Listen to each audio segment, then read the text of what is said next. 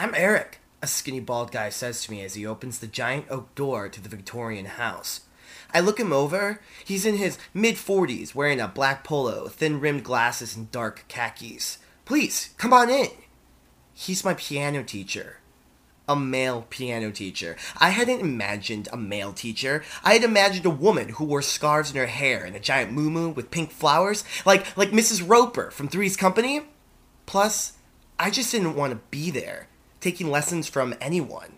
I was forced though by my mom, whose controlling voice echoed in my head. You're taking piano lessons. End of uh, story. It wasn't that I didn't appreciate learning an instrument. It was something I actually admired. But I was 13 and it was summer and I was getting made fun of enough by friends and by bullies. For an insecure gay kid who doesn't want anyone to know that he's gay, being made fun of is a bad thing. Eric guides me into the giant sunlit room where only a black grand piano sits in the center of it. Hardwood floor surrounds, and my feet click as I walk in. He motions with his hand to go sit at the bench. His arm moves like he's saying, Voila. I'm nervous. My palms are sweaty. I keep thinking about how out of place I feel and how someone's going to find out that I'm taking these lessons. Sitting on the piano is an ashtray with butts and some notebooks piled onto each other. And then there's this coffee mug that reads, Well behaved women rarely make history along the side of it. I look at the mug. Then I look at him, my teacher. Our eyes meet.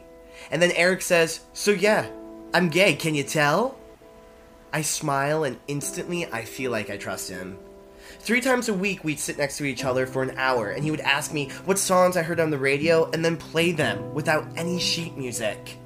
We talked about our lives too but I never said anything about being gay. We just mutually knew it, and we bonded on our secret social outcasts. Most importantly, though, he taught me music about chords and sharps and how posture meant everything when you were in a recital, and he taught me confidence. After a year, my mom lost her job and couldn't afford the lessons, and I told Eric this while we played an Elton John song and sang to it together.